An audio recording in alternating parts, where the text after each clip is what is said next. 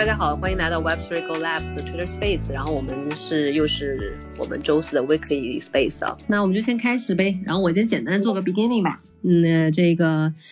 呃，然后这个 Web3 Go 的介绍我就不介绍，因为大家都很熟悉了。就我们目前在搭建一个呃专注于华人 Web3 的一个早期项目的孵化器。嗯，如果有任何小伙伴目前有产品自己搭建产品的一些想法或一些早期的一些 idea，都欢迎来跟我们去聊一聊啊。我们就目前呃其实基于大厂的一些这个 developers 的社区，我们在目前搭建这样一个呃创新实验室啊。目前会在呃主要是来自阿里。系还有腾讯系的一些小伙伴。啊，那当然就是我们应该会在最近一段时间也会跟其他的几个大厂去做一些合作和联系啊，包括字节啊，然后 B 站啊等等啊，呃这方面都会有一些有一些这个就是在开发者社区这块我们会做一些比较深入的工作，然后希望能够就是希望能够就是从二点零可以转到就有意有意愿和欲望转到三点零的小伙伴，可以通过我们作为一个一个一个通道吧，然后接触到这个行业。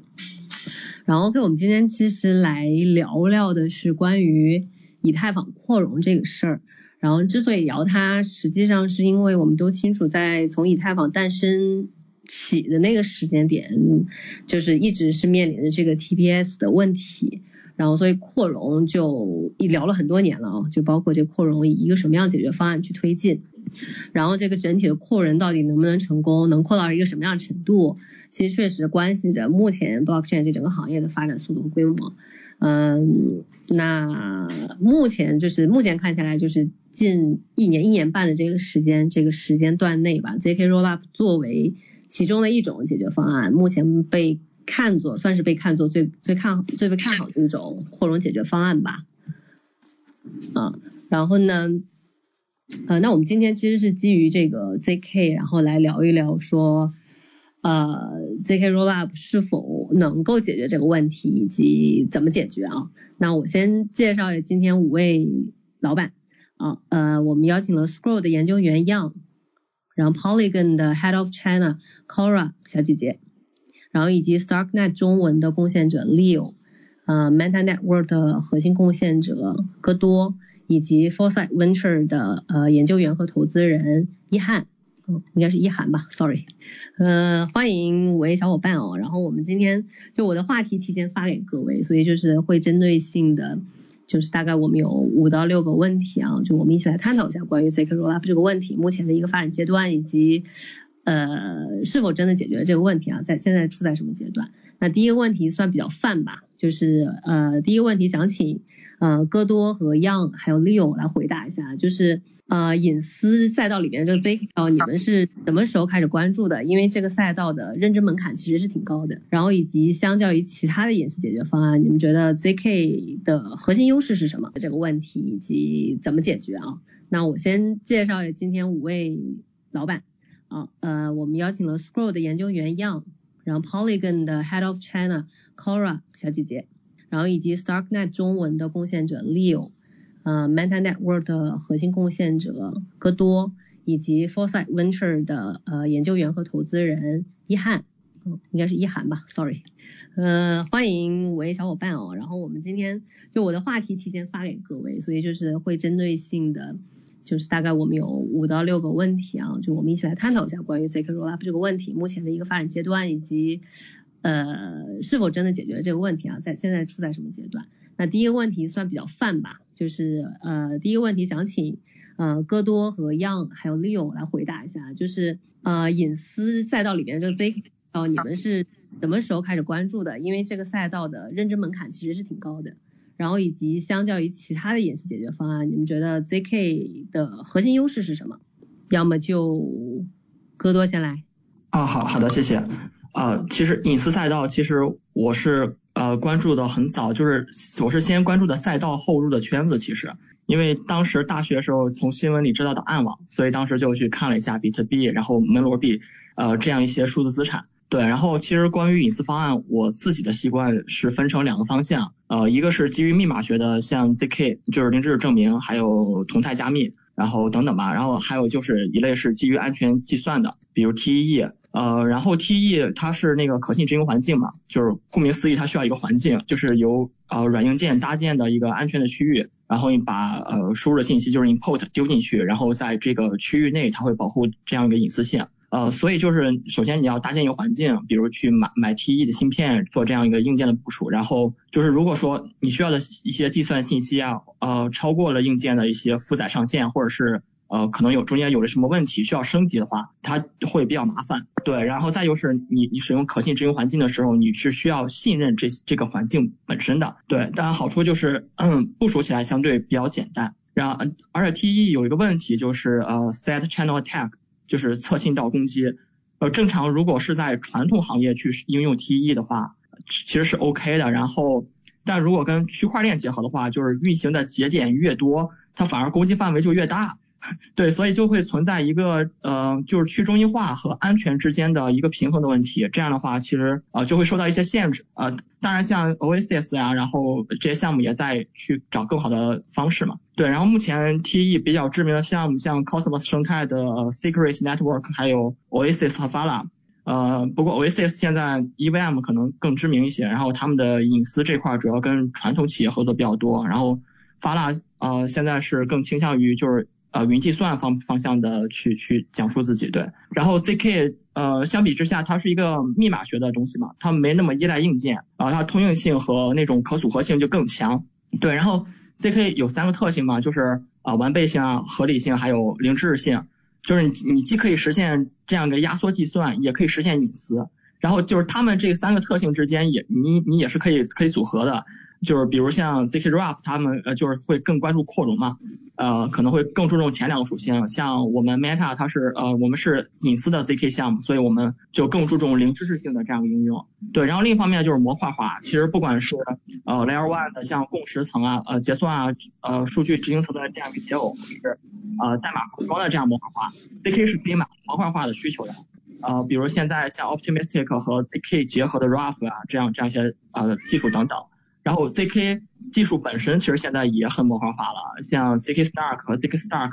呃之间它可以只是一个多项式承诺的，只可以只是换一个多项式承诺去去做一个转换，所以就是想象和探索空间会更大。对我这个稍微说的有点多，对我就说到这儿，谢谢大家。嗯嗯，好的，那 Leo Leo 来吧。哎，刚才已经其实说了说的挺多了，我最早。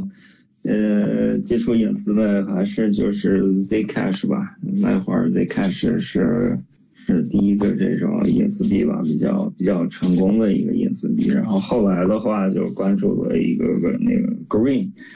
是另外一九年的时候出来的那个隐私币，但是现在现在已经已经销声匿迹了。就是隐私的话，这个本来就是密码学里面。一直关注的一个话题，而且这个对数字货币来说也是非常重要的一个领域。那后来呢，就逐渐的是关注到这个 Layer Two，然后就自然而然的关注到这个 ZK Rollup、ZK Rollup 和这个呃扩就是 ZK 现在是主要是呃。零知识证明主要是有两个两个功能嘛，两个属性，就是一个是呃隐私，就是用的零知识证明这一块儿，那另一个呢就是呃做做扩容来做这个，通过这个 ZKP，就是通过压缩然后来来实现这个扩容。那现在 Star 呃 Starknet 呢主要就是用的是后者，就是通过。呃，Stack 有效性证明，然后来实现这个以太坊 Layer 2的扩容方案。所以说现在的话，呃，Stacknet 实际上呃在推，呃就就尽量就避免再说在就是呃去呃将 Stacknet 称作是 zk rollup，实际上都没有用到隐私，呃没有用呃没有用到这个零知证明，我们称作它是 Stack。呃，Stack 有效性证明，Rollup，呃，所以说，嗯，这个就是我主要关注这个隐私，然后关注到这个扩容的一个过程吧，也就是，呃，也对这个这方面技术的呃了解。对，我就先就说这么多，谢谢。好的好的，一会儿那个 Leo 可以再给我们讲讲那个 Stark Stark Night 目前的一些这个发展的情况，就是目前的一些一些呃规划吧。因为我有看到，其实目前我还是接触到挺多的的开发团队，目前在选择在 Stark Night 上面去搭建项目的，就想了解一下难度性问题啊，就是可能帮帮着一些开发者问一下。然后呢？好好可以一会儿。好的，然后那个 Young 可以来来讲一讲。就你接触这个赛道的，OK OK，对我。我对好好大家好，我是样，目前是 Square 的研究员，然后我应该就是我其实本质上我是一七年进进入的 Crypto 这个领域吧，然后其实也是呃关注隐私赛道应该也是差不多一七年就是就是后半年的时间，当时是是我一个摇班的同学，然后他跟我讲的，因为他当时非常早期去参与了那个。Zcash 的那个应该算是最早的天使轮投资吧，他那会儿投了那个 Zcash，然后也是他那时候跟我讲的，就是就然后跟跟跟我讲就就就他他他他也参与了，然后他觉得非常有趣，然后他当时就给我科普了，就是呃就就现在的比特币，他说，因为他一七年时候跟我讲，他他说现在呃比特币可能只是一一一一种假名系统。但其实真正还没有达到真正匿名系统、匿名性的一个作用，所以就是 Zcash 它其实更多的呃，当时更多的作用的话，其实就是做了一套这种匿匿名的区块链，对，所所所以的话就是呃，也算是那个 Zk 在整个就区块链上呃最早也是算是比较成功的应用吧，对。然后，然后现现在的话，就是就随着就是整个区块链的发展，其实现在 zk 又找到了更多的一些应用场景，比如说，呃，比如说像现在那个，就就像刚才两位嘉宾讲的，其实 zk 整个呃基本上呃两方面，一方面是在隐私方面，一方面是在那个就是就是嗯就是压缩大计算方面。然后呃，这我们谈到的 zk rollup 的话，其实。其实就就没有用到那个 zero knowledge 那个特性，基本上就用到那个 succinct 的一个简洁性的一个特性，就主要是去把那个，呃，就是就是计算去压缩下来，然后，因为因为就最终的每个 proof 都是很简短的，然后就 prover 只只需要去给 verifier 提供一个非常简短的 proof 就可以证明这个这笔交易的一个有效性，对，然后然后关于就是。呃，就是目前隐私的解决方案的话，我觉得刚才就两位嘉宾讲的基本上差不多了。我我然后就是补充两点吧，就呃之前因为之前也有做过，就是联盟链的一些解决方案，当时看到在做隐私这块儿，可能现在就是联邦学习也也在去有这方面的去做一些尝试吧，比如说呃在国内就大家比较创新的一些词汇叫什么联邦计算，但但但这个也也没有什么。就我个人感觉也不一定是非常官方，就可能不同平台他们这样叫。呃，然后国内应该最大做联邦学习平台应该就是字节跳动吧，因为他们可能主要是在那个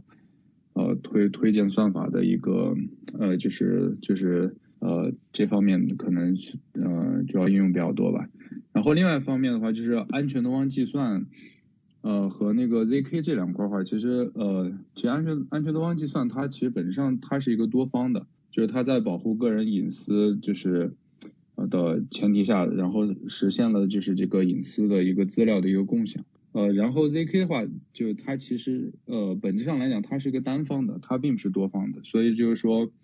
在这块的话可能有些区别吧。呃，对，然后像刚才讲到的其他的一些比较主流解决方案，也也也刚才都都讲了，其实我觉得讲的还挺好。对，呃，我先补充这么多吧。好的，好的，感谢，感谢。我觉得讲的这都挺全面的。这个虽然我这个问题问挺烦恼的一个问题，那对，然后呢，其实接下来就是想想了解一下，其实关于 zk rollup 这个解决方案，目前，哎，不好意思，我这个好有点卡，嗯，就是想了解一下，目前就是 zk rollup 大家认为最大的一个难点或者问题是什么？然后就除了呃 zk rollup，目前还有哪些其他解决方案相对来说可替代性也可以的？呃，这个问题我想问这个 Leo 还有戈多，要要不戈多先来？哦哦，好的，就是呃，其实就有有一个前提嘛，目前就是 zk rollup 其实遇到问题就是基本上都是技术性的问题，就是我感觉啊，我感觉就是需要时间，但是应该可以解决。然后目前可能嗯最大的问题就是 EVM 兼容的问题吧。然后对，在最早是呃 EVM 设计的时候，可能没有想过以后会用 zk 这样一个技术。所以就现在就有解决方案，然后 zk EVM，然后包括今天呃分享嘉宾的各位老师，像 Score 啊、Polygon 他们，然后 Starknet 啊，他们都都在做做这一块嘛。对，然后再就是再就是一个可组合性的问题嘛，就是呃就是 zk 呃就 ZK Rop 之间还是需要一个跨链通讯，对，而而不是说就是现在因为大家都是一个独立的需要独立重建这样一个生态的这样一个一个过程内嘛，就还是需要一个跨链通讯，然后再就是。再就是一个流动性割裂嘛，然后就是多个 ZK Rop 加上以后可能会有的 layer layer three 这样一个一个一层，然后就会会更加的这样一个流动性的割裂。对，然后目前解决的话，像 Starkware 他们和路易之间就有一个那个呃 DAMM 这样一个一个一个方案嘛，就是基于 layer one 的真实的资产呃储备资产，然后去为 layer layer two 注入一个虚拟的流动性。对，但这这个我我如果说的不对的话，然后 Starknet 的那个那个小伙伴可以纠正我。对，还有就是 Delphi Labs 它，嗯，就 Delphi Labs 之前前应该前段时间吧，其实也提出一个解决方案，就是 SLAMM。然后目前它主要是为 Cosmos 应用链设计的，不不过这个方案还挺有意思的，就是跟跟那个其实是有点类似的，实现呃也是它它就是。只不过就是在之前那个方案上加了一个应用链来专门在各链之间来调配这样一个流动性，然后让整个的全系统的整个流流动性是零和的，就是你你在你在一个应用链上的虚拟流动性增大增加的时候，那另外一个链上可能就就减少，然后这样的话它就会会有一个好处，就是因为呃减少这样一个真实的资产呃真实储备的这样一个失衡，导致导致那个二层上的这样一个无偿损失被放大。对我主主要就讲这些，对，谢谢。OK，Leo，你怎么看这个问题？呃，Layer Two 的呃 ZK 的话，呃现在主要的话还是一个技术啊，这就是呃 ZK 的这个本身就是应用于到 ZKP 本身的这个技术，然后应用到这个呃扩展性方面。还需要，还需要，还需要呃一段时间吧，就包括这个呃 Layer 3啊，包括这个性能的提升方面啊这些的。然后还有呃就是刚才刚才刚刚才呃 Mentor 这位呃呃说的这个就是流动性啊，然后跨链的这些。呃的解决方案啊，现在 Starknet 这面呃也都在做，就是呃事实上呃这些的话，呃这个本身其实现在主要并不是说还没到说这个呃呃流动性本身说这个割裂有多少呃需要解决的问题，现在是本身其实上是上链上。就是各个链上就没有，现在流动性也不是太多。觉得这个呃，从技术上来说的话，觉得未来在 zk zk rollup 啊这些，该不不就是这个桥啊桥这些，就是现在做了这个 geometry 在。在 Starknet 专门做了一个呃 zk zk rollup 跨链桥的这样的一个解决方案，所以说呃未来的话，呃这个就是呃 zk rollup 之间的这些跨链啊，呃还有就是这个流动性的问题啊，我觉得呃随时间都会都会都会得到解决。现在主要呃是。呃，这个 ZK 的话，实际上大家对它的预期现在是比较高，但是呃，它的成熟呢还需要还需要一段时间，就是短期内可能会需要两到三年或者五年的时间。好，谢谢。好的，你这你最后一句话把我想问的这个时间给回答了，那挺好的。哎，就刚才其实 Leo 有提到说这个关于呃 ZK 如何去 ZK Rollup 如何去提高这个链接流动性和跨链的问题，其实这挺有趣的这个话题，就是因为我们上周聊了 Cross Chain，然后聊了这个嗯也包括也邀请了一些底层的这种呃协议协议方来来聊这个话题，就是因为我知道目前在做底层协议的一些。团队包括 Wormhole 啊等等，他们也是在在在做大量的研究，看用 ZK 的这个呃这个用 ZK 如何解决这个跨链上面的这个安全性的一些问题。就这这个这个不知道就是各位有没有研究过，就是目前是有哪些路径是可以实现的呢？嗯，这个呃现在 Starknet 上这个跨链的这个流动性的问题。主要就是刚才说到的这个 DAM 啊，呃，DAM 就是主要是通过呃跨链通讯，就是你的实际的资产并没有挪到这个 Layer One 上，但是你通过 Layer One，然后可以利用这个 Layer Two 的这个资产，比如说你的流动性都在 Layer Two 上，然后。你的呃，你可以说把你的质呃抵押的这个代币，然后这抵押的资产，然后就不用放到这个 Layer Two 上呃 Layer One 上，你你在 Layer Two 上，然后通过一个证明，然后你的证明你的资产，你现在呃。你的 Layer Two 上有这么多资产，然后你就可以利用呃这个资产，然后质押到这个呃这个 Layer One 的这个流动性上，然后你再再再再借贷出你的这个另一个资产在 Layer Two 上，然后通过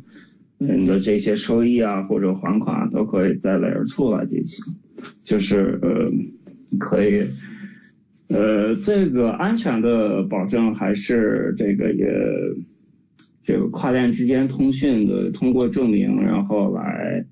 呃，来证明你的这个资产的，呃，怎么说？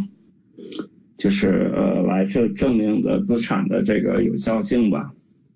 嗯，了解。对对对，这基本的保证还是说这个 ZK，呃，通过 ZK 的这个技术来保证。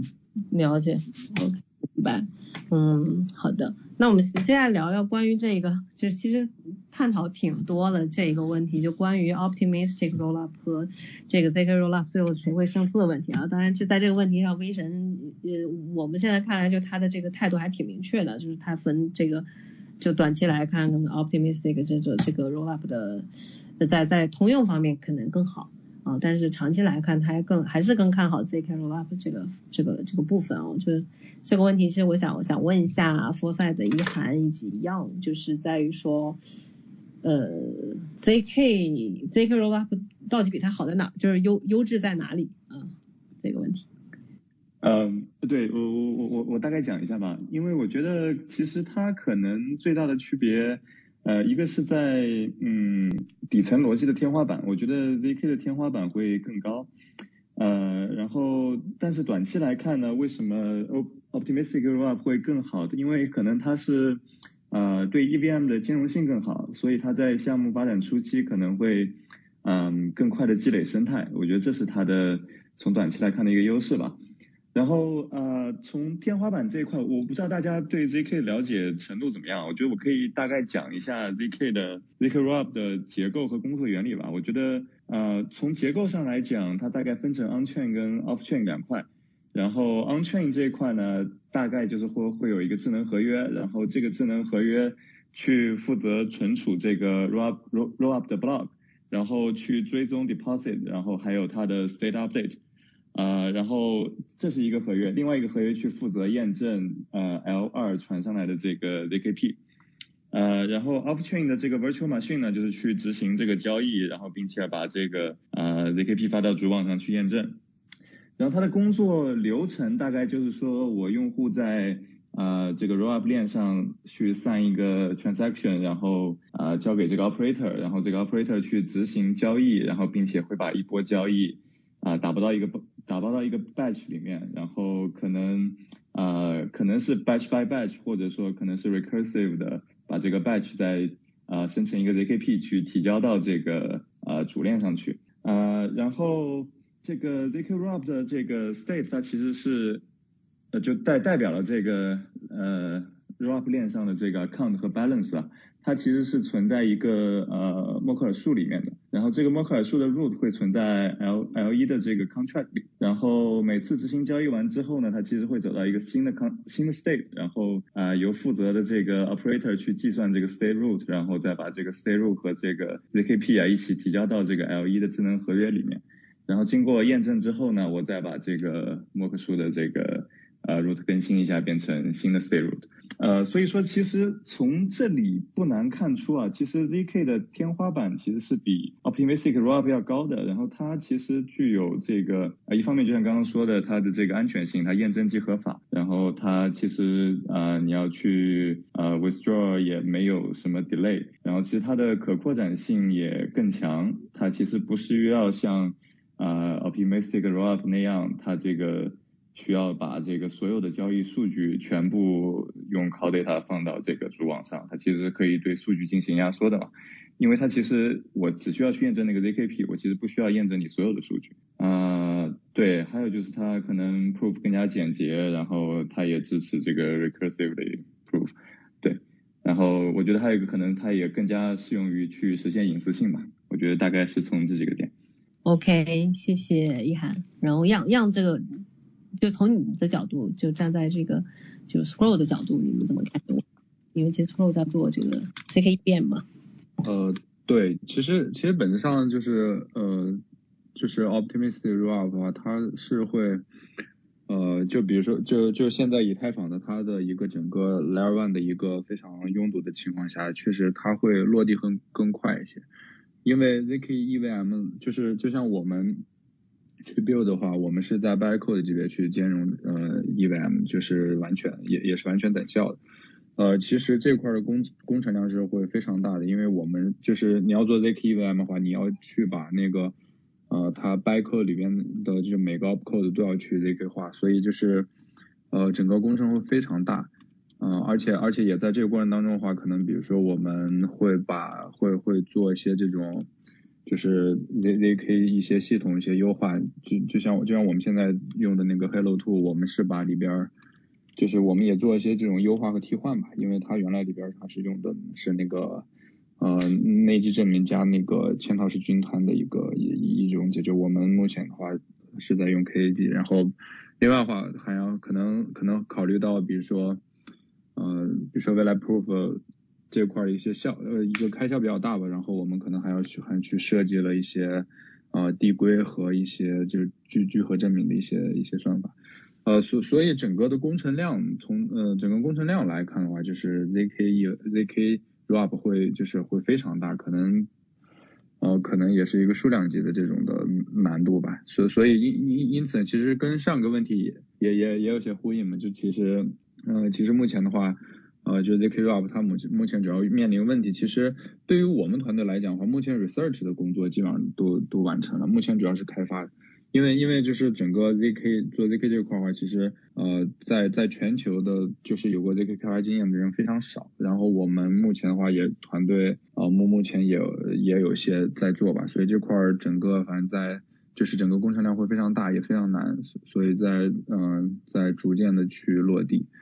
呃然后。关于就是和呃就是和 OP 的话有些对比话，其实呃安全就是是有非常相似的一种安全级别吧，但是 ZK 话它是依赖于一套数学假设，而就是 OP 话它依赖于一套就是经济学呃模型的这种诚实性，呃所以的话就是从这一层的安全角度来讲，肯定还是 ZK ZK 还是啊比比较有优势的。另外的话就是。从长期来看，因为呃就是在在 merge 以后，就是呃下阶段就是呃 surge，就是以太坊上来升级，就是后面会落地的 EIP 四八四四。其实我们看到就是后面的话就是嗯，即使 EIP 四八四四包括 Dank Sharding 落地之后，呢，整个 ZK 的话，它的整个的数据量还是呃要远小于 OP OP 的，就是提交到 Layer One，因为就是 Rollup，呃就就是。就是以太坊最贵的地方就是它存储是比较贵的嘛，所以就是说数据量小肯定是会更便宜。呃，然后然后现在我我现在其实也看到就是呃 OP 的社区里边也有一些人在提议说，比如说把 OP 的一些呃 signature 的一些或或者其他一些数据去放到一个 zk 的架构里面，这样的话可能对于他们自身也会有一些优化吧。呃，对我我觉得。我觉得就是从长呃长期来看的话，肯定哦我我个人觉得还是 ZK 是终局吧。然后但从从目前个或者更短期来看的话，因为是确实需要嗯有落地的这样的一套方案去帮助以太坊去解决目前的嗯就是 Layer One 的一些困境，去去把之前 Layer One 溢出的一些流量再再吸纳回到以太坊上面。嗯，所以说目前 OP 的话可能在短期是更优的，但长期肯定是 ZK。OK，对我我先分享这么多。OK OK，谢谢杨。然后刚好顺顺着你这个话题啊，就是我们可以接下来聊一聊这个就是 ZK EVM 的事情啊，因因为我个人我最近在在这个学习这块东西啊，因为但但是我对于这个我对于 ZK Rollup 和和 ZK EVM 其实他们的区分我还是不太清楚，就。就这个问题，可能想先问一下杨。然后另外一个呢，就是其实就是今天因为我也也教了这个 Polygon 的这个 Cora，然后呢，就是因为就 Polygon 今年也是推出了 Polygon ZK EVM 嘛，其实就是所以我对于 ZK EVM 这块是第一，对于他们的区别，我我有比较比较好奇。然后另外一个部分就是比较想了解一下 ZK EVM 目前的生态发展怎么样。呃，好，那那那那我继续再说一下吧。就其其实。其实像那个目前整个做 Layer Two 一些团队其实都非常优秀，大大家其实都是去致力去解决目前整个以太坊拥堵的一个现状。呃，但但可能在技术呃方案这方面存在一些差异，比如说呃就是 Score 的话，我们其实是直接在 Bytecode 级别去去兼容那个 EVM 的，因为呃这这样的话就是。嗯嗯，这样的话有个好处就是我们可以去就是呃 EVM 原生的一些 DApp 迁到我们这里的时候，它的迁移的体验是非常丝滑，就是你不要就是对于开发者或者 DApp 来讲的话，它不需要去呃用一些专门的一些编译插件，它它可以直接 reuse，嗯，它的成熟呢还需要还需要一段时间，就是短期内可能会需要两到三年或者五年的时间。好，谢谢。好的，你这你最后一句话把我想问的这个时间给回答了，还挺好的。哎，就刚才其实 Leo 有提到说这个关于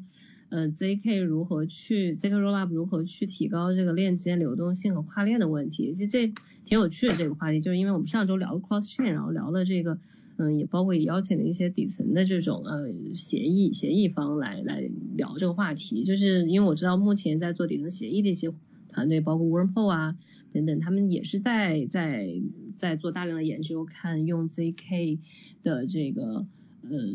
这个用 ZK 如何解决这个跨链上面的这个安全性的一些问题。就这这个这个不知道就是各位有没有研究过，就是目前是有哪些路径是可以实现的吗？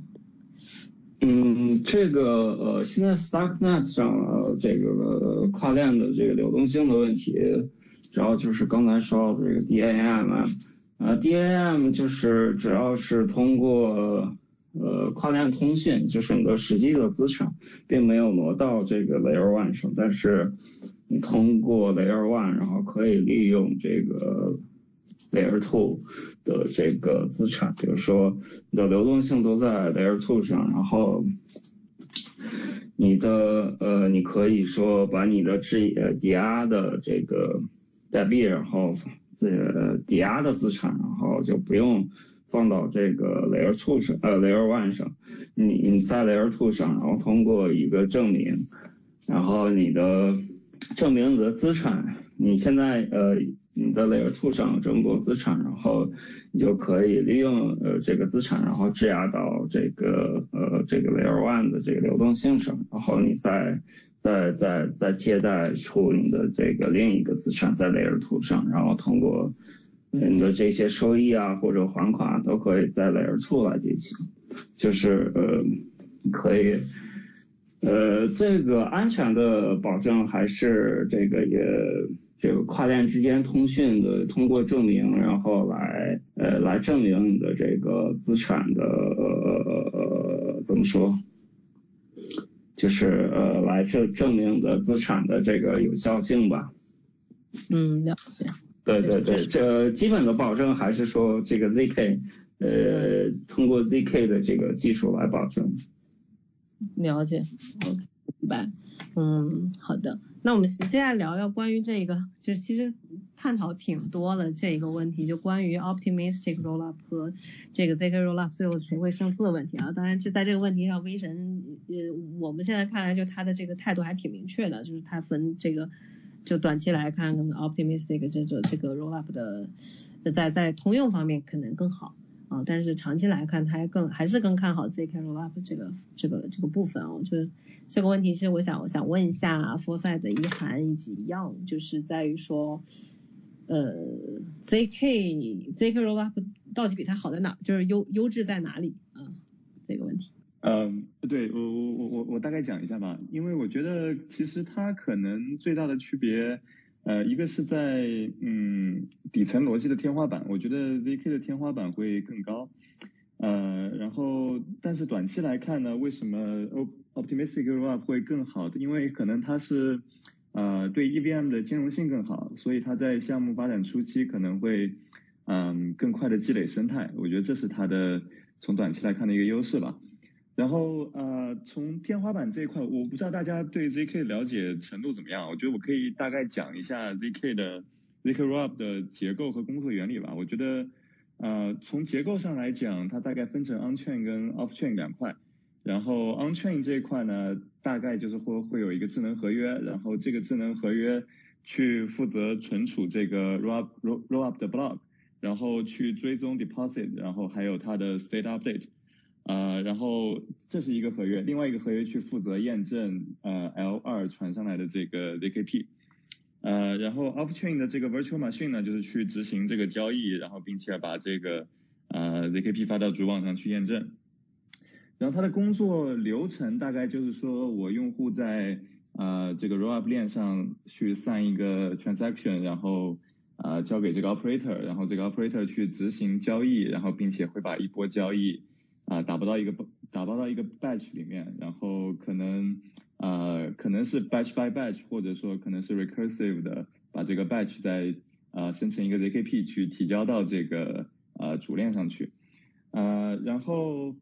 这个 zk rollup 的这个 state 它其实是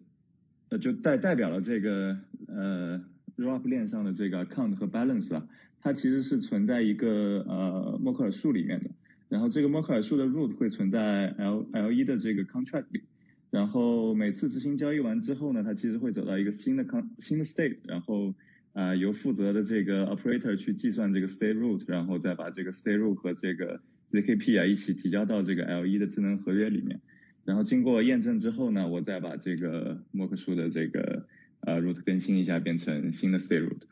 呃，所以说其实从这里不难看出啊，其实 zk 的天花板其实是比 optimistic rollup 要高的，然后它其实具有这个，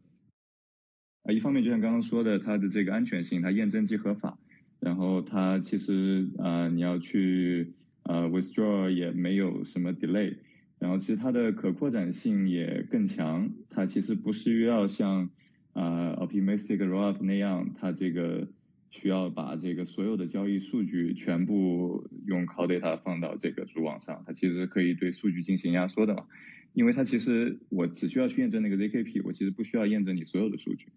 啊，对，还有就是它可能 proof 更加简洁，然后它也支持这个 recursive 的 proof，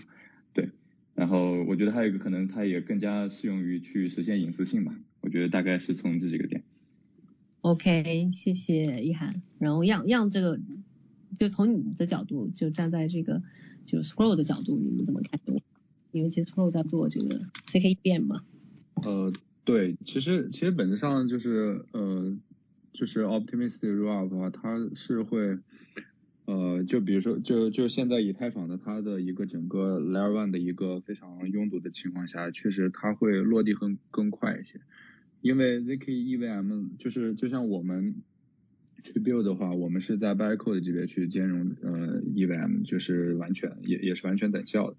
呃，其实这块的工工程量是会非常大的，因为我们就是你要做 zk EVM 的话，你要去把那个呃它 bytecode 里边的就是每个 opcode 都要去 zk 化，所以就是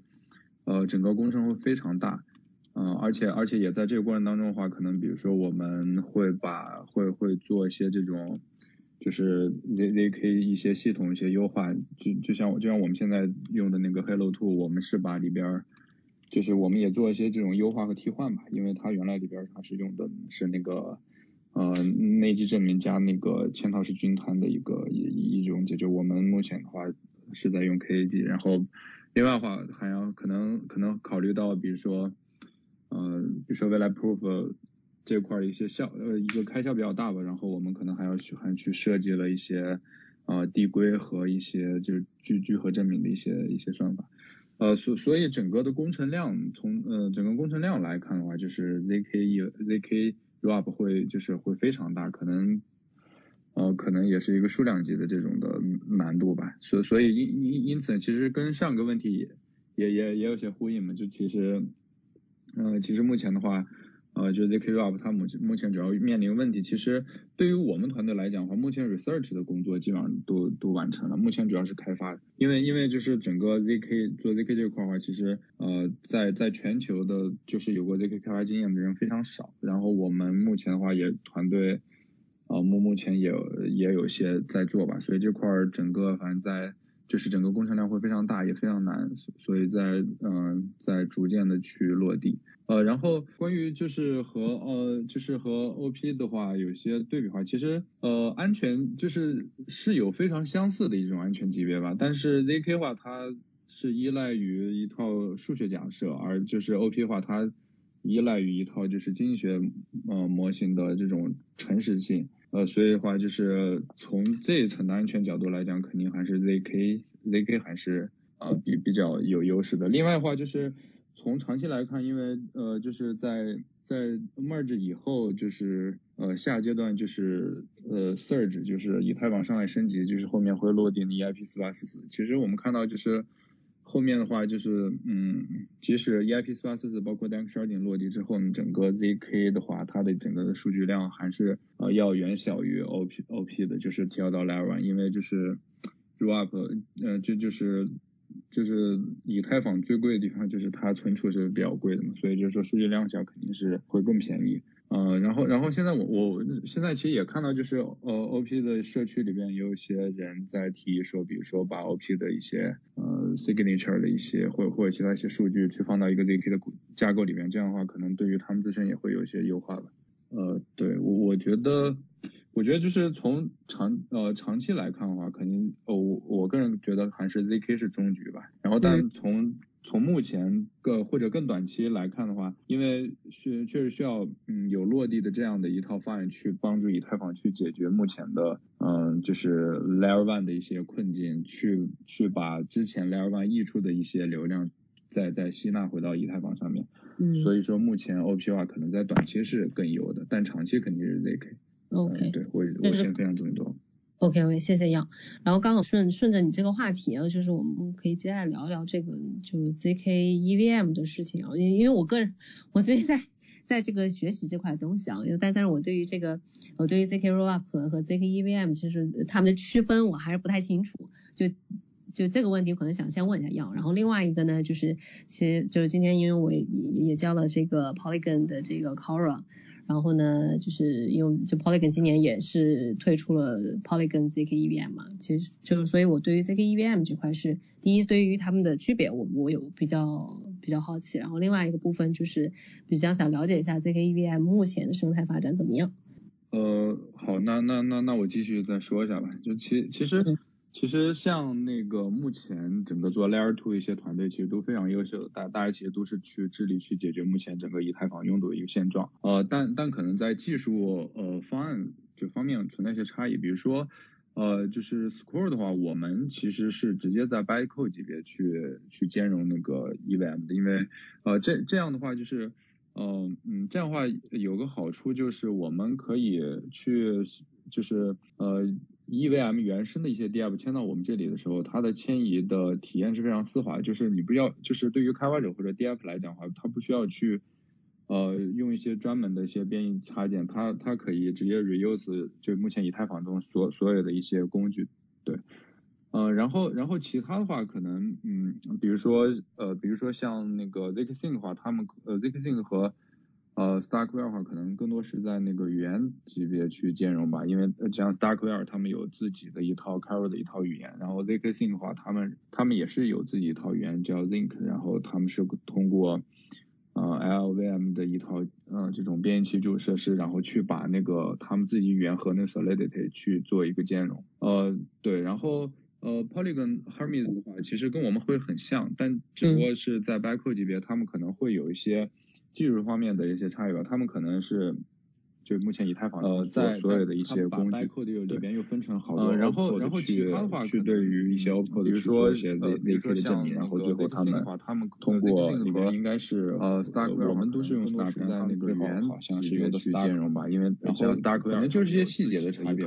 但但本质上我们和 Polygon 他们整体的方向都是在呃字节码级别去兼容以太坊的，这样的话就是。呃，会对开发者会非常友好。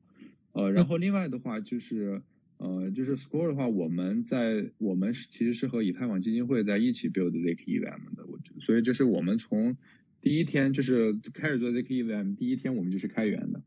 然后，然后其实到到现在的话也发现有就是开源去做 zk EVM 会有几个独特的属性吧。就首先，其实整个嗯，我们代码的一个 review 啊，包括其他其他的一些开发者去看的一些，呃，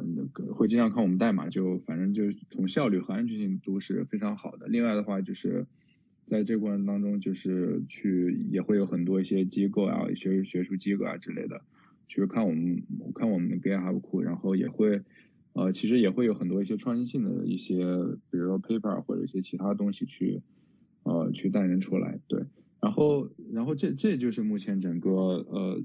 算是目前整个 lake rob 的一个，反正就就几家不同的一些解决方案吧，反正就是可能技术路线呃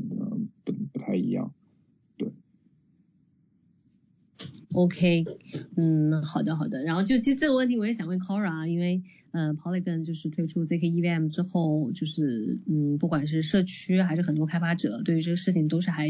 非常开心的啊，就是包括这个赛道目前也确实挺火的，就是想问一下 Cora，就是目前 Polygon 在这个方面的一些规划，然后以及在这个 zk EVM 上面的一些一些独特的地方吧。嗯，好。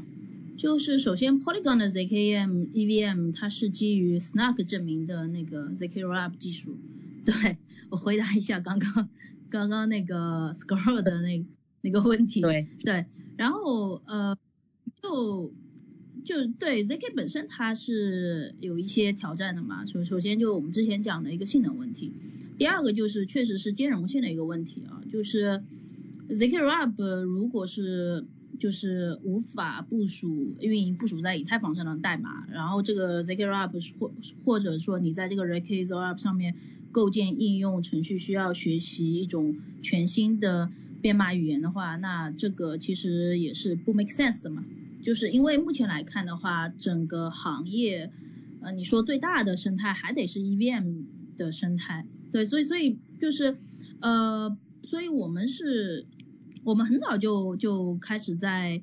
呃 zk 这个赛道部署了，就比如说去年我们拿出呃十亿美金的一个基金，先后收购了呃 Hermes 和 Mirror，对，然后今年呃我们推出的那个 zk EVM，目前我们的 zk EVM 在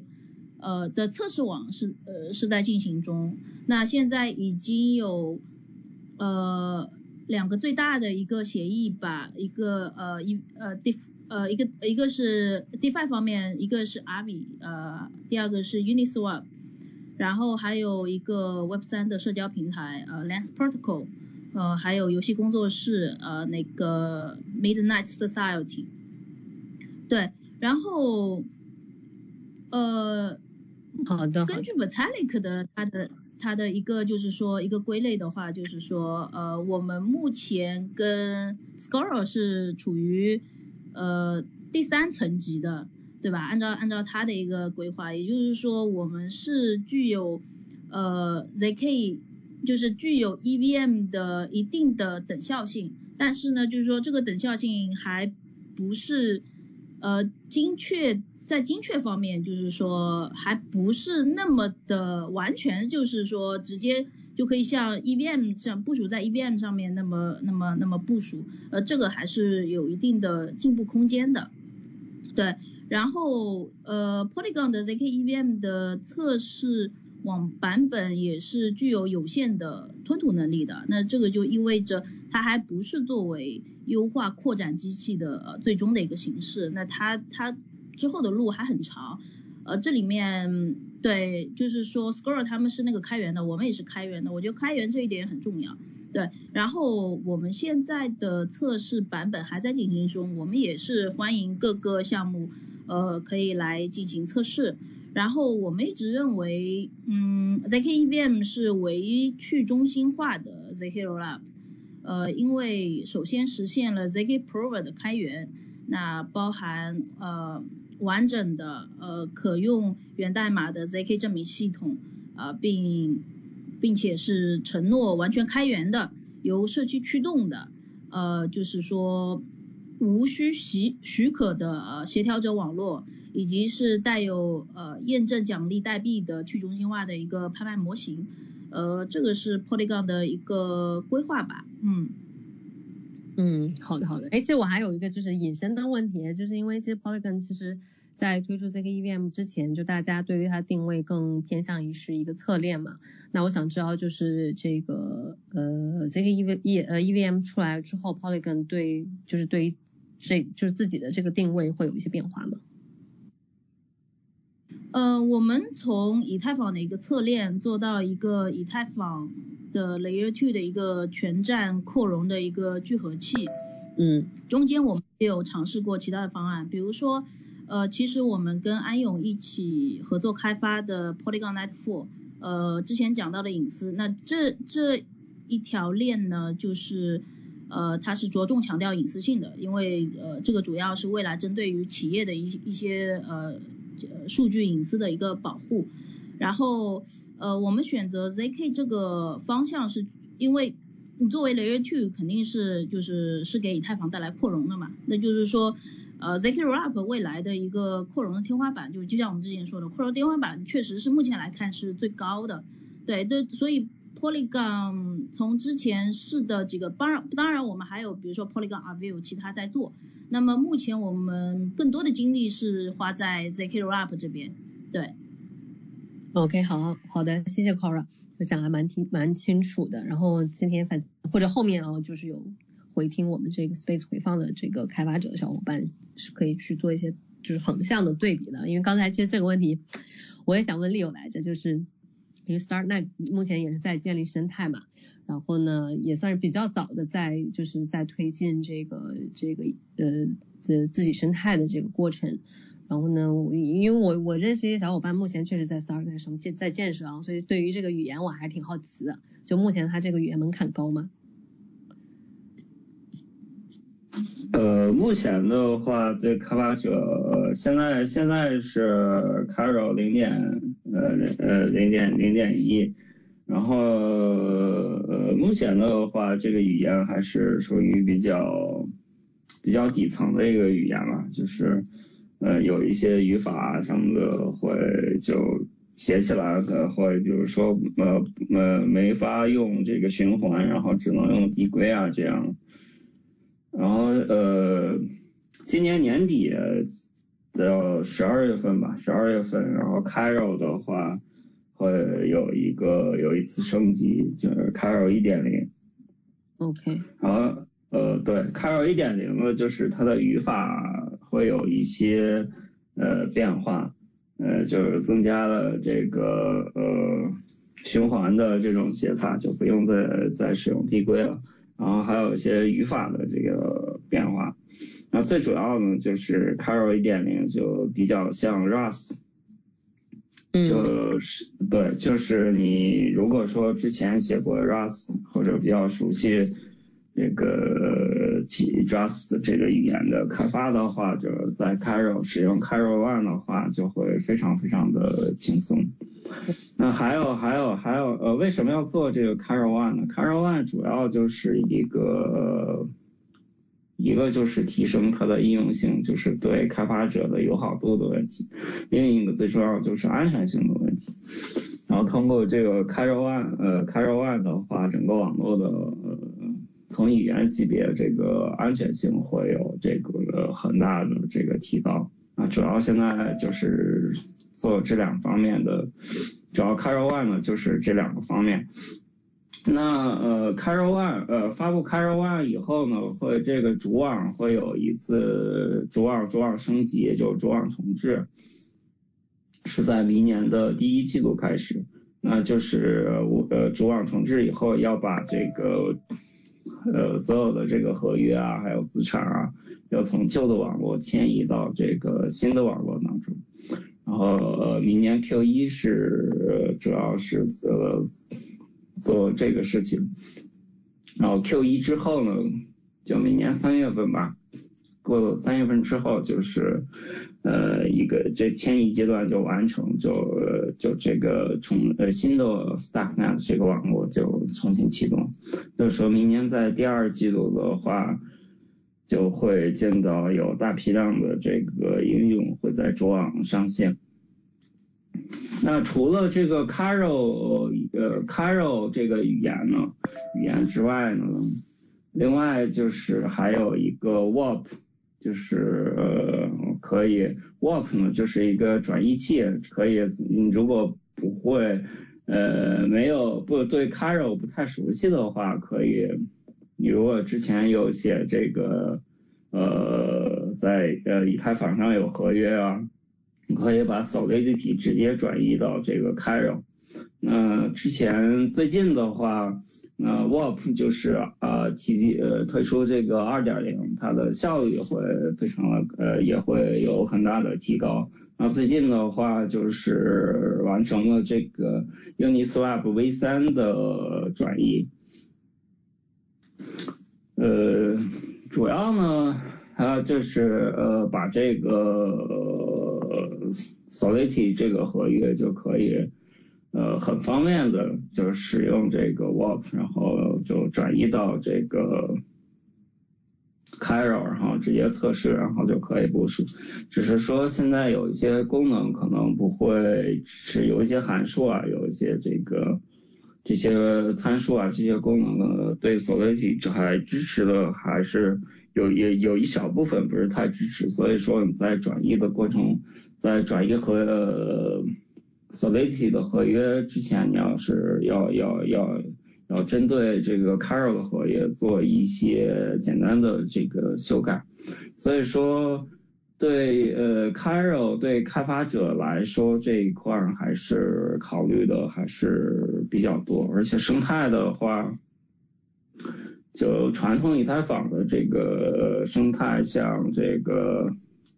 MetaMask 啊，Consensus 啊，啊，Infuse 啊，Nethermind 啊，所有这些呃以太坊这些社区的这个技术社区啊，现在都在这个 Cairo 都在在这个 Cairo 上做这个底层技术的这些开发工具啊，他们做一些这个开发，比如说这个合约合约模板就是 OpenZepplin。呃，它之前的话都是主要是就做这个 Solidity 嘛，以太坊生态的这个合约的安全啊，合约的标准的制定啊。那那最近呢，从去年的夏天吧，他们就已经就推出了这个 Caro 合约的这个标准，而且也在这个负责 Caro 合约的。这个 audit 啊，这些合约的安全啊，这些他们都在做这些事情。所以说，呃，整个 Starnet 生态的话，从虽然说它用的是不同的语言，但是从技术生态的话，跟以太坊还是联系的比较紧密，而且对开发者，呃，工具啊，对开发者的友好度啊，都是。非常好的，都是非常注重这个开发者的这个体验。对。OK OK，好的，哎，那这个还挺清楚，就是其实，嗯，因为我知道那个 Starkware 其实对于在生态上面开发的一些开发，就是开发项目的一些开发者的这个在语言上的支持还是挺大的。就之前好像说，有一些团队确实遇到一些语言，就初期遇到一些语言问题，也是会就是手把手的去帮你解决这块的东西。我觉得还挺挺挺，就我第一次听说 有底层的团队做这些事情，嗯。对对对，Starkware 的话，一般如果有技术的问题，如果呃不管你是私下交流，或者说在群里面会问的话，都会都会有很多人会会会会出来帮助解决的。对，这个其实技术上不会太是呃一个呃太大的问题，就是早期的话可能会有一定的门槛，但是。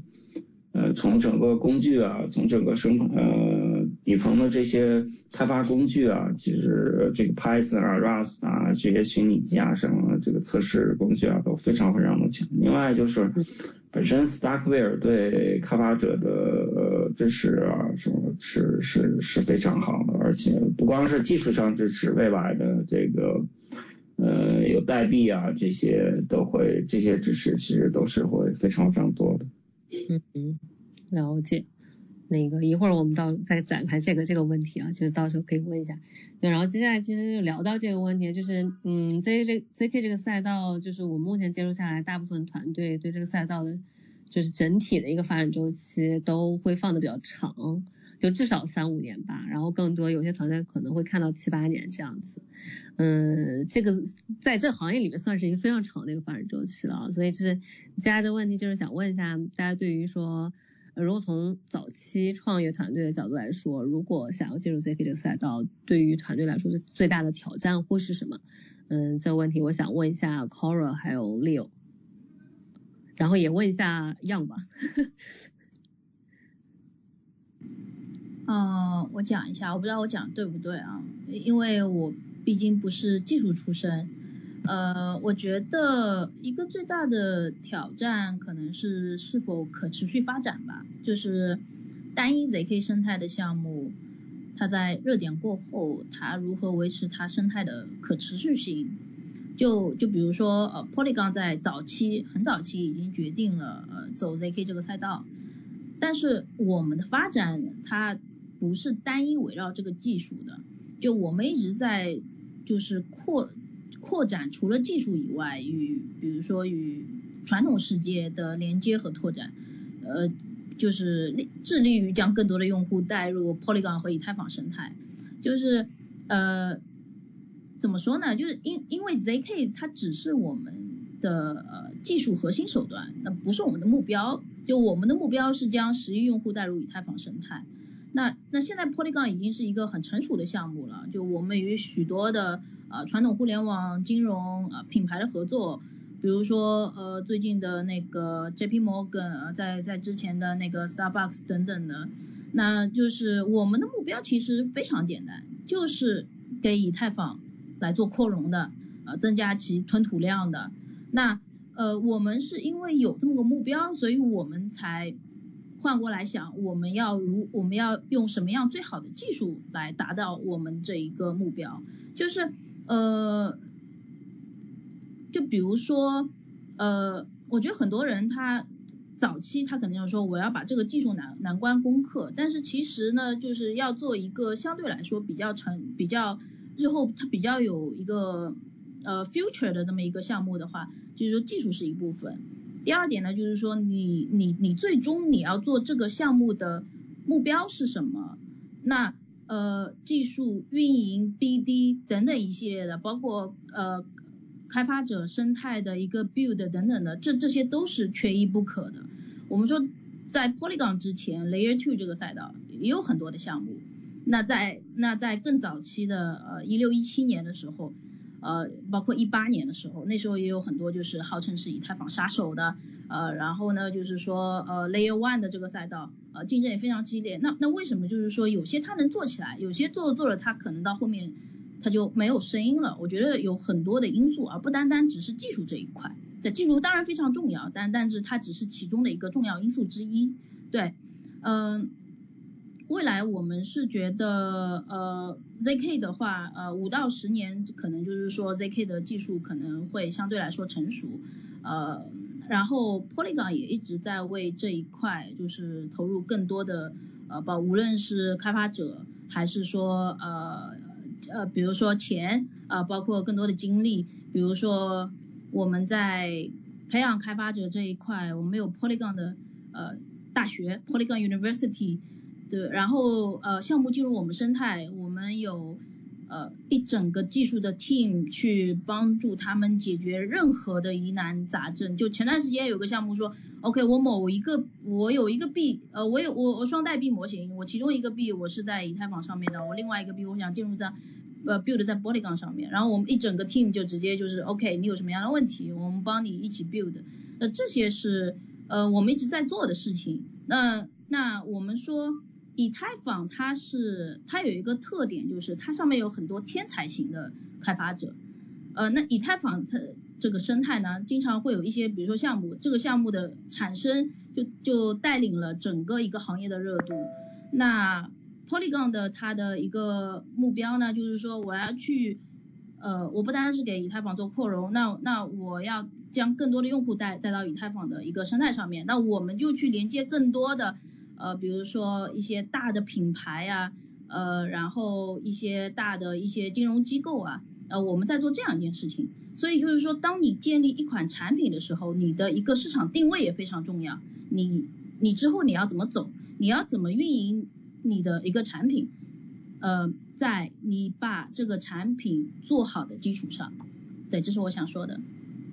OK，谢谢陶若，讲的还挺挺全面的啊。然后呢，那个这个同样这个问题，想请李欧和杨璐来回答一下，因为其实就是呃算是三个生态吧，就是目前都在建设自己的生态啊，这生态啊，然后生态里面你们一定遇到过一些比较早期的一些团队嘛？呃，对，Cora Cora 刚才说的这个呃，其实说的很好，就是先要确定的一个目标。那现在目标呢，就是我们要呃接纳未来的这个实际用户到这个 crypto 里面。那另外一个就是你选择的这个这个呃基础设施吧。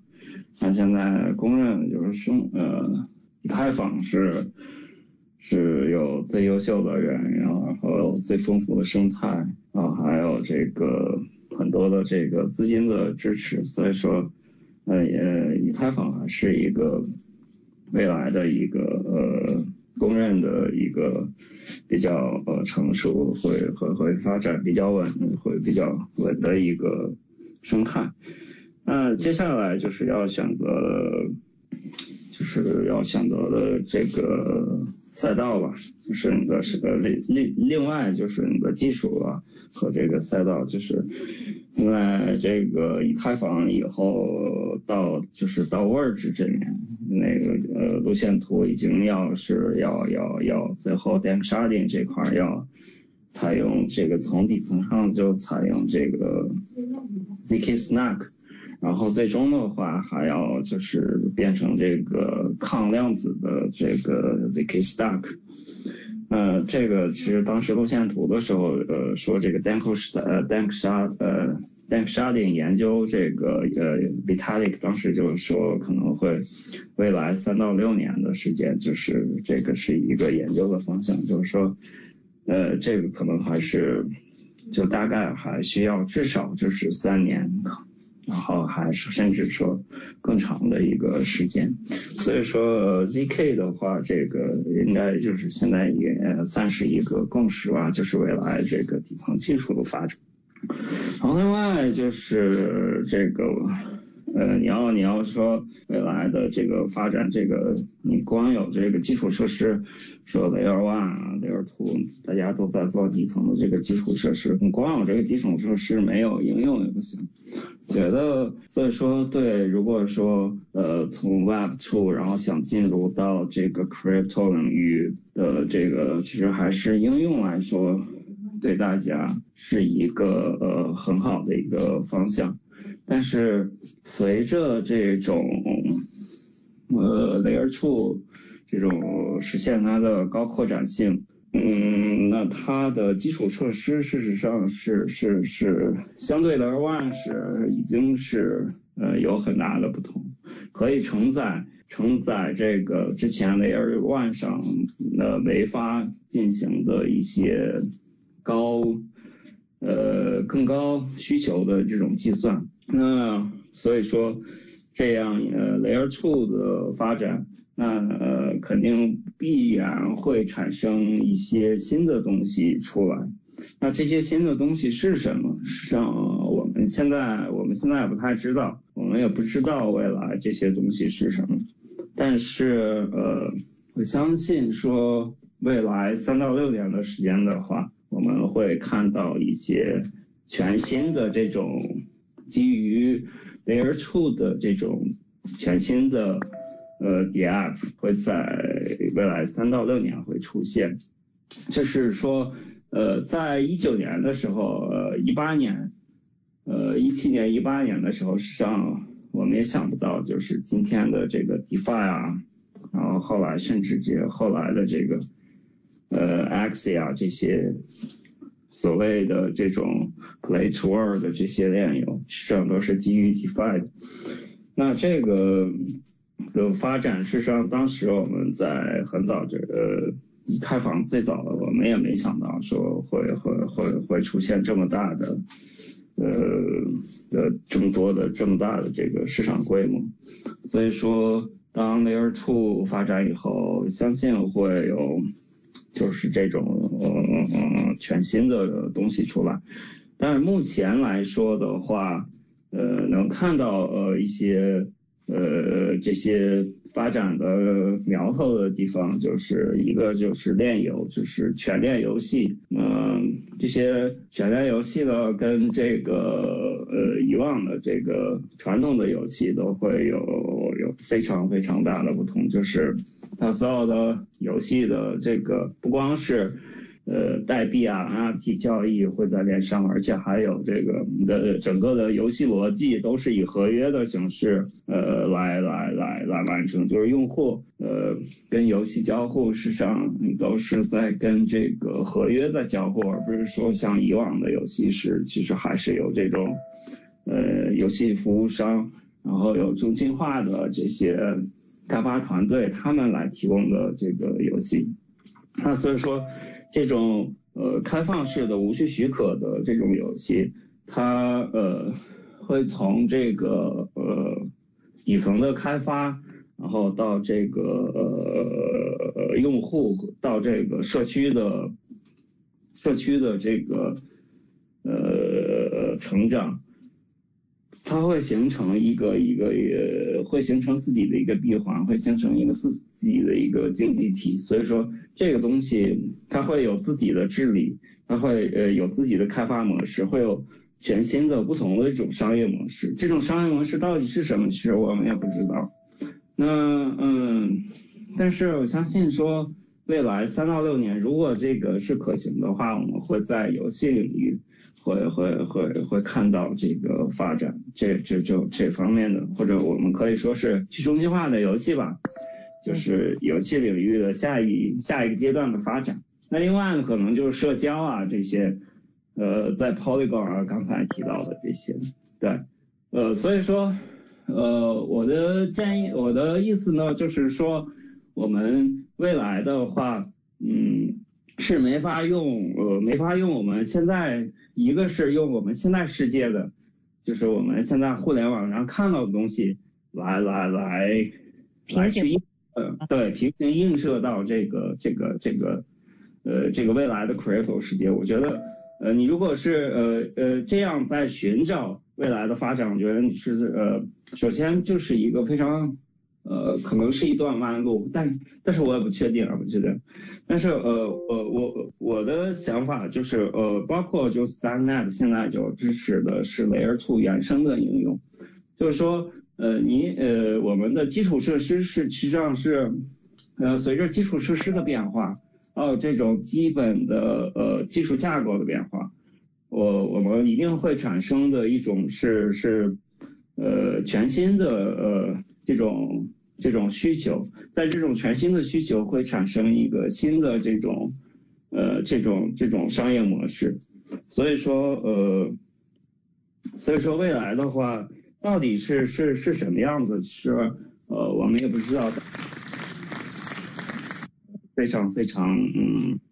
就是跟现在肯定是完全不一样的东西。那，我就说这么多，谢谢。OK OK，谢谢谢谢李勇，就讲我觉得还讲的挺挺扩展性的，就是又对于我下一个就最后一个问题想跟大家聊的一个问题，就在于说，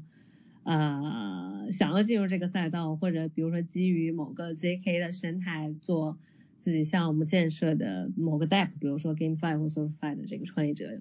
可以给一些建议。就这这块其实也是我想就接下来去聊的一个事情。然后那个。因为这个话题，这个话题我也想问问样，然后但因为我知道那目前 Scroll 还在还在这个开发阶段，所以不知道就这块你们有没有这块规划，就关于对于这个生态建设上面的一些规划。因为其实对于很多早期的这个我们说呃开发者来说，他们在选择我去哪个生态的时候，嗯，小团队嘛，早期团队他会都会思考一个，哎。我去哪个生态能更快的扶持我？可能从零到零点五，可能也就够了。那那接下来这个可能零点五到一，然后我再再看是不是还适合去抱这个大腿。所以这个这个问题我也想嗯，就是问一下杨。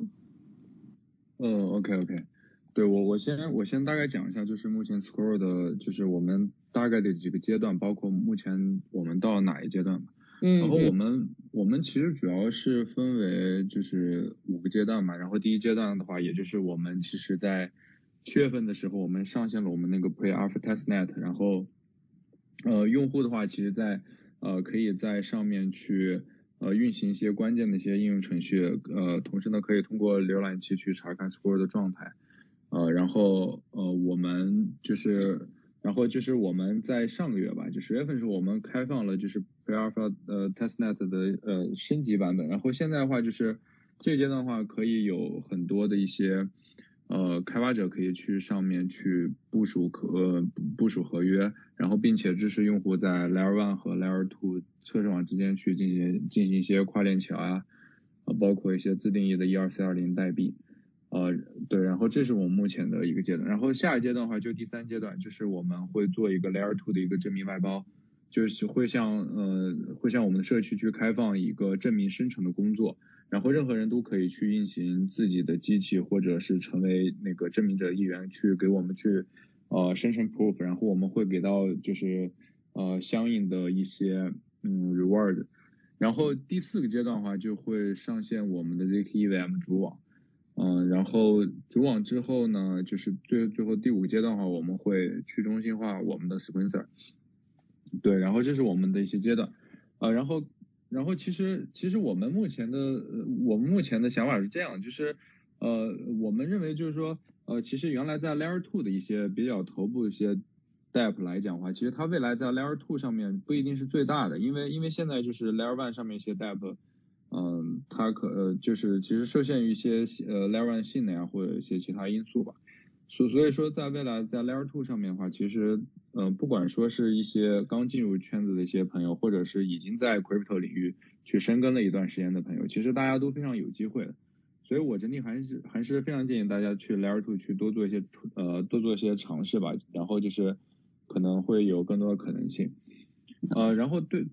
对，然后对于就是说。呃，在在那个 ZK-RUB 的项目上面去 build 的话，大家其实呃不需要去担心说你不了解 ZKP 啊什么的。其实其实现在像 Scroll 的话，我们是把那个呃 ZKP 背后的一些数学非常复杂的数学知识和密码学知识，我们都是做了一个高度分装的。然后就是其实大家可以直接在 Scroll 上面直接去部署使用就可以。呃，大家其实，在我们上面呃去部署的话，其实和在以太坊上面。呃，部署的就是开发体验是完全相同的，就是因为呃，我们是目前兼容就是以太坊现在的呃基础设施和一些呃 tools 的一些开发工具，对，所以所所以说所以说我们是非常欢迎大家来 School 上面去 build 呃更多有意思的 DApp，然后我们现在的话也是呃也是推出了自己的 grants，然后也是呃也希望大家就是可以多来就申请，然后大家有什么比较好的想法。都都都可以来，就是我们会有另另外的话，我们还会还会有 Score 的一个导师的这样的一个一个导师计划，然后大家来这边的话，我们会有我们的呃 ZK 的工程师，然后会对大家做一些指导。其实对于大家去 Layer Two 上面去 build 一些新的 Dev 会非非常的有帮助。就是呃，反正就整个就我们整个的一个未来的发展方向吧，就是我们是 Score 的话，我们是愿意和我们生态的所有的开发者伙伴就一一起去成长，然后我们是想致力于去服务下一个数数十亿的一个 Crypto 用户吧，所以希望能跟大家跟就是呃一起成长，一起 build。对，然后这这这就这就是我目前的一个状态和未来一些规划。OK，就是我刚才讲，就是说我们 Space 结束以后，Cora Leo 还有 Young 方便的话，可以把目前生态的这个就是呃这个生态的一些激励计划可以可以发给我，我们到时候会做一个 recap，我们可以附在上面，就是因为有一些呃开发者可能后面看到，他就可以去去进去，就可以都看看嘛，对吧？嗯，对，然后这个这个其实这个还有个问题啊，就是这个衍生出来的一个，我就临时衍生出来一个问题，就是因为目前 Layer Two 上面其实呃，因为那个 Optimistic 就是这个 Roll Up 它的这个整体的速度会比较快嘛，就是目前落地是相对来说比较快的，所以很多。做 layer 在 layer two 上搭建 dApp 的一些团队，他可能会先会选择 Arbitrum 或者 Optimism。就是我想问一下，如果比如说这些 dApp 目前是在，嗯，比如说这个 Optimistic Rollup 上面去搭建的 dApp，那后面比如他们想转转到这个 Rollup 上面去去呃去搭建的话，这个转的这个叫什么？这个这个嗯门槛还是成本会高吗？就这个哪个小伙伴懂的可以帮我解个惑。哎，Hello，可以听到吗？我的声音是不是听不到？可以可以可以听到。呃，那我说一下 StackNet，StackNet 的话，嗯，事实际上还是呃有一定的门槛，就是嗯，你如果说要迁移到，然后你可能要需要了解一下这个 Cairo，然后语言上面的。对对对。如果如呃如果说是之前有这个 Solidity 这个合约的话，就以太坊合约的话，就是可以使用这个之前的这个刚才说到这个 Warp，嗯，呃对对，把它使用 Warp，然后直接转译转译完，然后直接测试测试没有问题，然后就就可以部署。所以说从这个方面来说。呃，就是降呃很大的呃程度来说，对开发者还是降低了门槛嘛。然后对这个是对以太坊的兼容的呃语言的层面的兼容这方面考虑。然后另一个方面的考虑就是，现在呃，Slanet 比较鼓励的是 Layer Two 原生的 DApp 的开发，就是就像刚才说到，就是这种高性能的。高性能的这个网络上，它会可以承载这个更复杂的计算，呃，就就是更复杂的这个应用，就是有更复杂的交互的这些应用，所以说还是鼓励有开发者来做这种更多的创新的东西来到这个 Stacknet 上，而不是说简单的去复制呃以太坊上原来就有的这个 DeFi 啊。或者其他的一些什么的项目，所以说大家如果有这种想法，或者有这之前有这种想法，之前是但是在以太坊上如果是来部署的话，它的成本会比较高，所以说呃这个时候可以考虑就来到 Starknet，嗯，对，主要。是这两点，对，一个就是呃对这个以太坊兼容使用 Warp，另一个就是鼓励说这个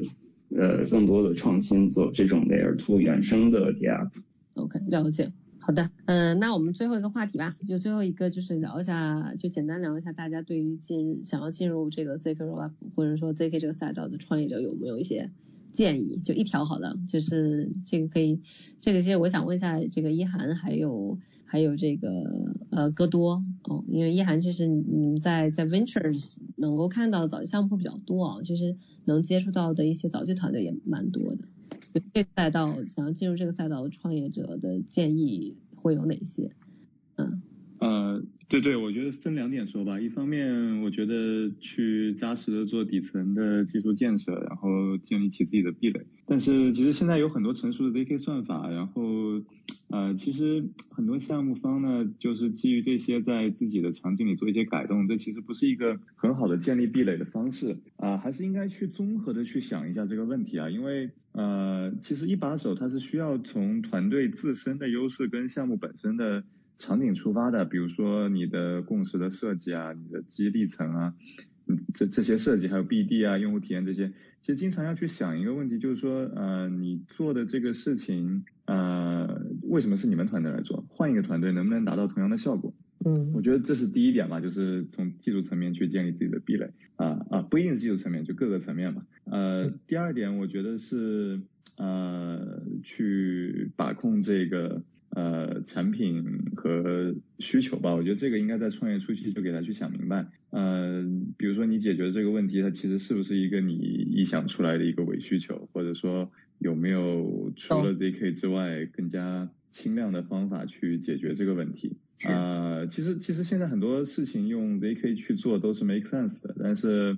呃，我我觉得需要去考虑的是这件事情是不是去用 ZK 做最合适。呃，第一个，我觉得初创团队可能呃不一定能 handle 啊有些技术层面上的事情。第二个是你把这个有限的精力、非常宝贵的这个团队的技术资源全压在 ZK 这条道上，它其实是有风险的。所以我觉得需求跟产品也需要在一开始就想明白吧。我觉得就这两点。OK，就是还是要根据自己团队整体的一个情况来来去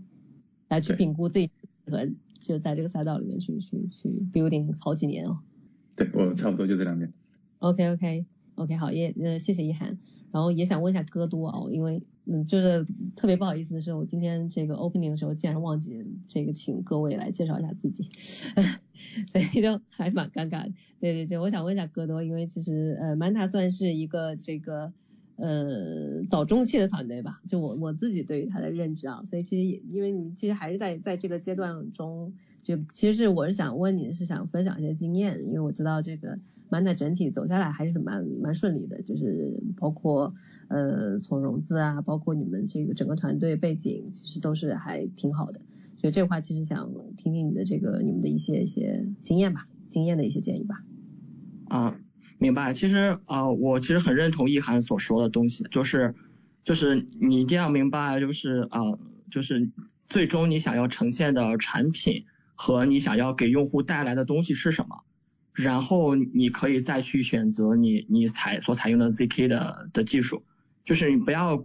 呃不要过于去呃纠结于技术本身或者迷恋于技术本身。对，因为现在呃，ZK 技术有有很多种嘛，像 Snark 里面可能有有 Grow Sixteen 啊，有 Hello Two 啊，Plank 呀，然后还有 Stark 这种，就是啊，但是就就是有一个问题，就是它可能呃，因为现在说 ZK 的电路之间，比如说类似于呃互操作性，其实是有有一些问题的嘛，比如像 Circom 不能用于 Hello Two 嘛，就类似于这种，所以就是就类似于你好像一旦走入了一个入口。之后，你你你的剩下的这个道路可能相对来说就没有那么呃那么的连通了，像其他的呃一些开发一样就那么连通了。所以关键还是要看你最后想要给用户呈现的是一个什么样的东西。然后还有还有还有一点就是啊还有一点就是其实 Meta 呃本身我们是做那个。隐私的嘛，然后是一个 ZK 的应用链这种。我其实我们还发开发了一个那种啊，就是类似于中间层开发的中间件的这样一个工具，叫 OpenZL。它它是一个库，也可以也也是一个标准。对，就是我们其实就是啊，想要把这样一个呃互操作性的问题，ZK 互操作性的问题给给解决。对，然后呃，就是如果开发的时候有有什么样的问题，其实可以看一看。对，OpenZL。对，OK，就这么。这个互操作，这个对于很多这个应用层的团队来说非常重要。就这有中间件。对对对，是的，是的。就我我最近接触到过应用层的团队，就疯狂在在市面找各种各样的，就是在在看哪一个好用啊，然后哪个更方便这样子。对，因为因为语言工具啊，然后 ZK 就涉及东西比较多嘛，然后还有编译器、语法层。对，然后如果你如果你需要去权衡很多，然后你需要做选择。对。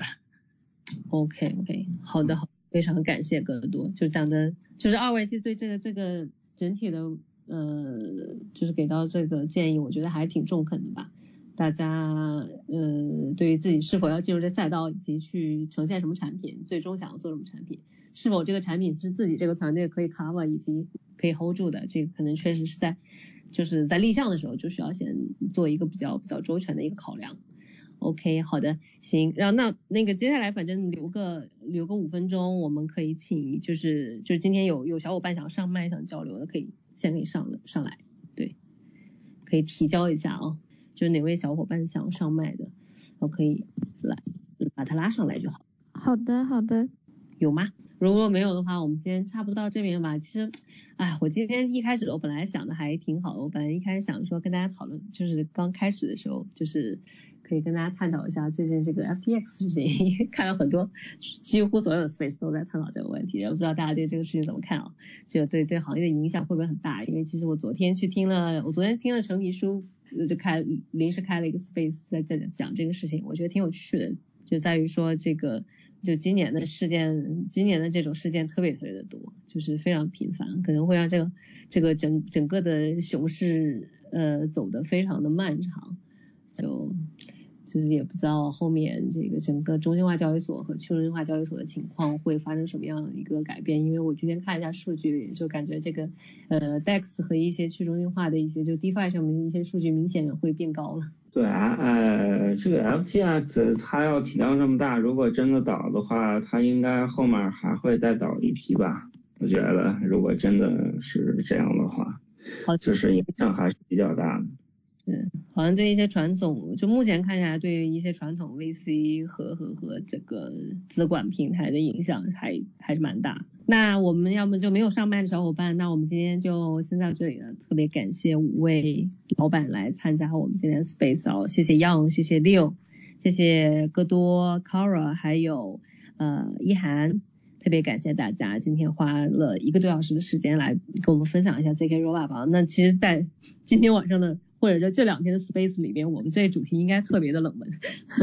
就是嗯这么熊了，你们还在这么热衷的探讨技术和解决方案，实在是就是特别像一股清流，所以就是不如隔壁这么热闹。OK，行，那我们今天晚上就先到这儿吧，然后特别感谢大家，然后安了，好，谢谢，谢谢，好，拜拜。